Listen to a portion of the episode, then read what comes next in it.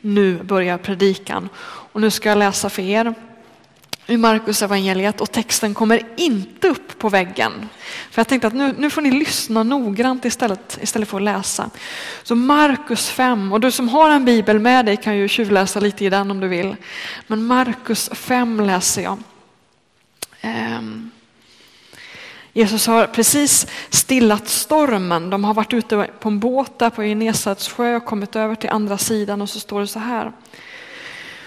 De kom över till trakten av Gerasa på andra sidan sjön. När Jesus steg ur båten kom en man emot honom från gravarna. Han var besatt av en oren ande och hade sitt tillhåll bland gravarna. Inte ens med kedjor kunde man längre binda honom. Flera gånger hade han bundits till händer och fötter, men han hade slitit av kedjorna och sprängt bojorna och ingen kunde få bukt med honom. Dag och natt höll han till bland gravarna eller uppe i bergen och skrek och sargade sig med stenar. När han nu på långt håll fick se Jesus sprang han fram och föll ner inför honom och ropade högt. Vad har du med mig att göra, Jesus den högste Gudens son? Jag besvär dig vid Gud, plåga mig inte. Jesus hade nämligen just sagt åt honom, far ut ur mannen, du orena ande. Nu frågade Jesus, vad heter du?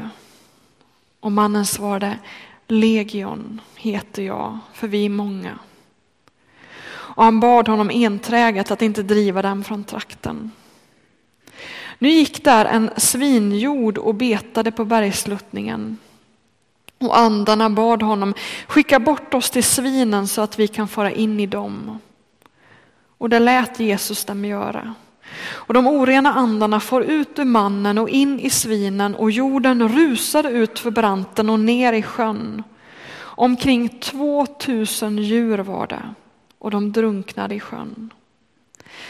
Svinvaktarna sprang därifrån och berättade allt sammans i staden och ute på landet och folk gick för att se vad som hade hänt.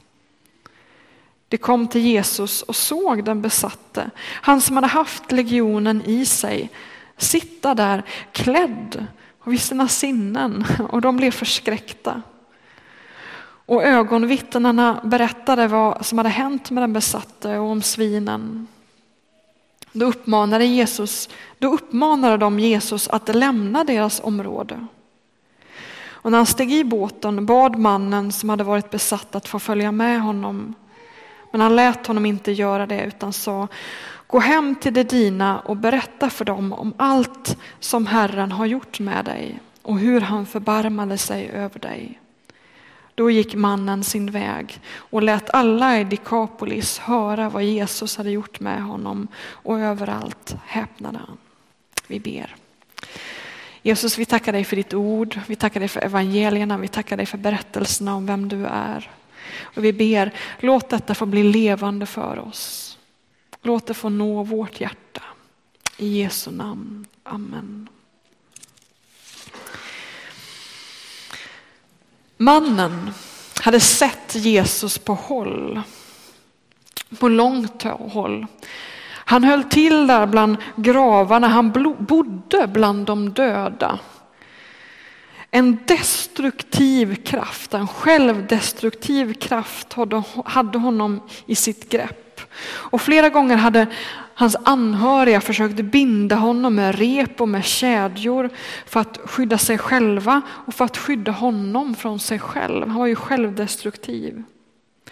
Men det gick inte. Kraften som bodde i honom var för stark och de övermannades. Och nog bodde den här mannen alltså bland gravarna. Han var inte klädd, han hade inga kläder på sig. Och både natt och dag så ropade och skrek han och skar sig själv med stenar. Han skadade sig själv och han skadade andra. Och nu hade han fått syn på Jesus. Det står att han hade sett honom på håll.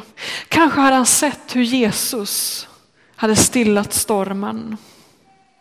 För det var ju vad Jesus precis hade gjort. Lärjungarna och Jesus hade farit över Genesarets sjö under natten över sjön. Och mitt i natten så hade det blåst upp till en väldig storm. Och när lärjungarna trodde att nu är det ute med oss, då ställde sig Jesus upp och befallde stormen att mojna och det blev stilla. Kanske hade mannen sett det. Kanske hade han tänkt, den här mannen kan få det att stillna i mitt liv. Hur som helst så hade han förnummit på något sätt att Jesus ägde en kraft som var starkare, större än den kraft som fanns i honom. I Markus så står det att mannen var besatt av orena andar och i Lukas så kallas de här andarna för demoner. Och vi skulle kunna haft ett bibelstudie här och fundera på hur ska man förstå de här texterna om demoner. Det verkar som ibland så är det någon form av psykisk sjukdom som beskrivs. Det kanske inte riktigt är demoner. Och ibland verkar det som att det är epilepsi som beskrivs. Alltså någon får epileptiska anfall. Och det var deras sätt att förklara det, att det här är en oren ande som tar den här mannen i sitt grepp. Men ibland tror jag att det faktiskt är orena andar, alltså demoner. Det finns sådana exempel även i vår tid. Men, men låt oss bara släppa den frågan kring det här om mannen var besatt eller inte. Låt oss istället fundera på vad har den här berättelsen med våra liv att göra? Vad säger den till oss, vi som sitter här? Det vi kan konstatera är ju att det finns en, en självdestruktiv kraft i den här mannen. Och kanske finns den kraften också hos dig, mer eller mindre. Det här är ju ett extremt exempel. Kanske är det så att du skadar andra. Kanske är det så att du skadar dig själv. Kanske är det så att du lever men ändå inte. Mannen bor ju bland de döda. Han håller till bland gravarna. Men mannen hade sett Jesus på håll. Och den här mannen är kluven. Det finns någonting i honom som dras till Jesus. Han söker ju upp Jesus. Direkt när liksom Jesus har kommit med den här båten och som kliver i land så är mannen där. Han har lämnat sitt tillhåll bland gravarna, sökt upp Jesus. Och samtidigt, när mannen kommer in i Jesu närhet så mår han sämre än han gjorde innan. Men Jesu närvaro liksom paralyserar honom. Han blir kvar där och så säger han, plåga mig inte. Det är märkligt. Han har sökt upp Jesus och när han är där så ropar han, plåga mig inte. Har du sagt så till Gud någon gång? Plåga mig inte. Lämna mig. Guds frälsning kan ibland kännas som en, en kniv som far genom själen och det gör ont. Det känns som att Gud, Gud förstör ens liv. Kanske är det så för dig, du har sökt upp Jesus och nu när du står där så är hela livet kaos. Och så kommer Jesu fråga, vad heter du? Och så svarar han legion, alltså en legion. Legion för vi är många. Det är kaos i mannens liv. Det är så många krafter som, som stretar åt olika håll, olika riktningar. Det finns så mycket destruktivitet, så mycket problem. Och de här andarna säger skicka oss till svinen. Andarna ber om att få bli utdrivna ur den man som klamrar sig fast vid Jesus.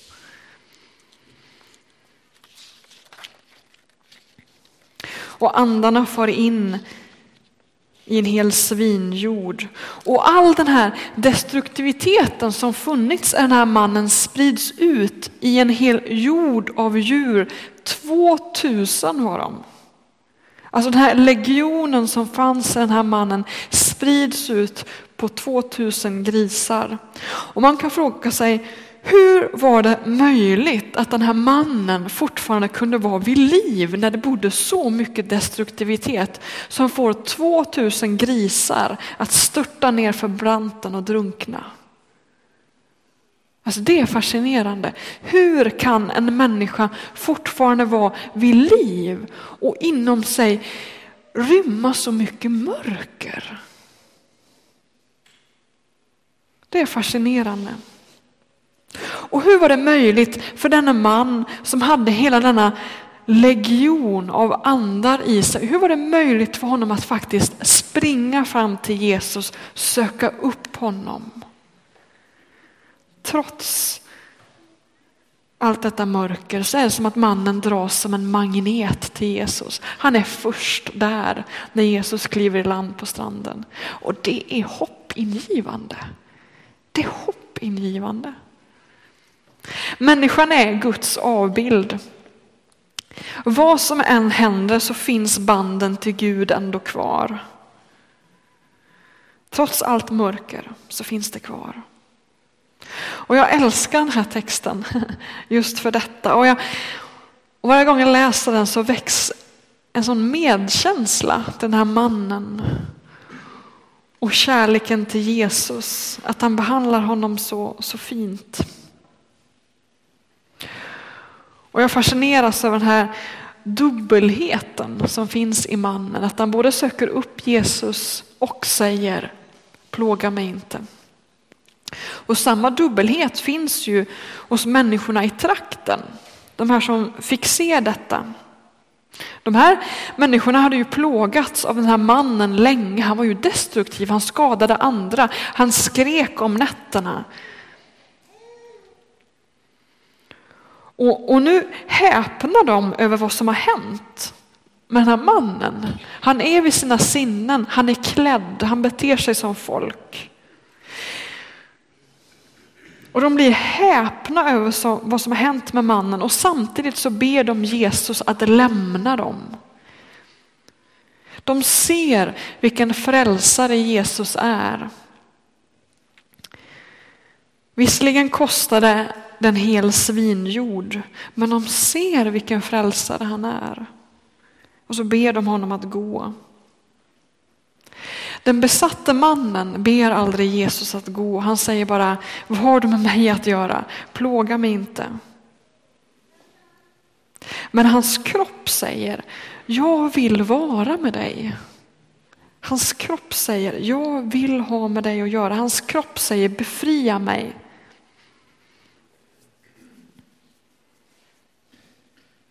Och jag skulle vilja inbjuda dig idag, du som är kluven till det här med Jesus, du som tänker, jag är inte värdig att ta emot brödet och vinet. Eller till dig som tänker, jag kommer gå under om jag närmar mig de här heliga gåvorna. Kom! Bry dig inte om alla dessa tankar och krafter som far genom din kropp. Ta med dig din kropp och kom fram. Säg med din kropp, jag vill ha med dig att göra trots att det är kaos här inne. Jesus kan befria dig från allt det som vill stöta bort. Jesus kan befria dig från destruktiviteten, från självdestruktiviteten. Det är så många av oss som har så svårt att älska oss själva. Att behandla oss själva väl. Och ett sätt att att vara självdestruktiv, det är att straffa ut sig från den här måten och säga, nej men jag kan inte gå fram. Här i Ryttargårdskyrkan inbjuder vi alla som vill ha med Jesus att göra, att ta emot, ta emot av brödet och vinet. Kom! Trots att det är massa röster i, dem, i dig som säger nej. Kom! Kom med din kropp och ta emot. Kom med din kluvenhet och låt Jesus röra vid dig. Låt Jesus befria dig från det som skadar dig själv och andra. Folket i trakten var fascinerade. Men de tyckte att frälsningen kostade för mycket. Och de ber Jesus att gå sin väg. Och Jesus går sin väg. Han kliver i båten igen och far över sjön. Men mannen står där, den här mannen och säger låt mig få följa med. Låt mig få följa dig. Och så ser Jesus på den här mannen och så tänker han på alla dessa människor som finns i den här trakten i Dekapolisområdet. Och så tänker han, nej men de kan ju inte lämna. Och så säger han till den här mannen, nej men var du kvar här och berätta för alla vad du har varit med om. På ett sätt så accepterar Jesus när, när folket säger gå din väg. Vi ber att du ska gå härifrån. Men han lämnar en liten krok, han lämnar det här vittnet. Den här mannen. Och så säger han, gå och berätta för alla vad du har varit med om. Och det sker. Mannen springer runt hela det här området och berättar vad han har varit med om och blir ett ljus i den här trakten. Till sist, Jesus vill dig väl.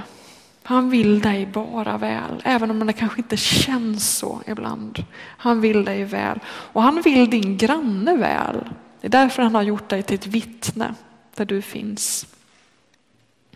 Jesus är den store frälsaren. Jesus är stark. Jesus har tålamod. Jesus är ljuset i mörkret och Jesus kan hela och han kan befria. Och han vet vem du är.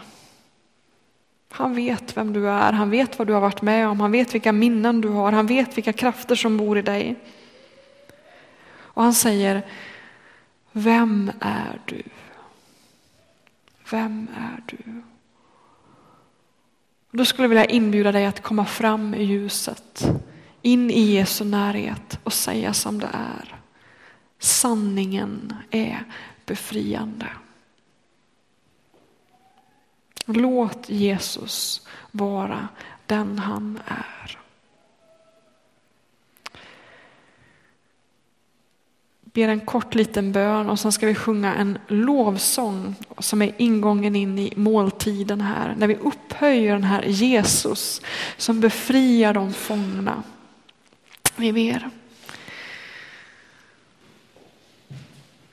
Tack för den här berättelsen som inger så mycket hopp. Att du kan komma oss till mötes i vår kluvenhet och i vår destruktivitet. Jag ber för den här i församlingen som vi är på den här gudstjänsten som fysiskt skadar sig själv. Genom att inte äta ordentligt. Genom att skära sig själv. Jag ber för den som på andra olika sätt försöker straffa sig själv. Jag ber, kom med din befrielse. Kom med din befrielse. Låt oss alla få ett möte med dig i den här gudstjänsten. Gör oss till dina vittnen här i Linköping. I Jesu namn. Amen.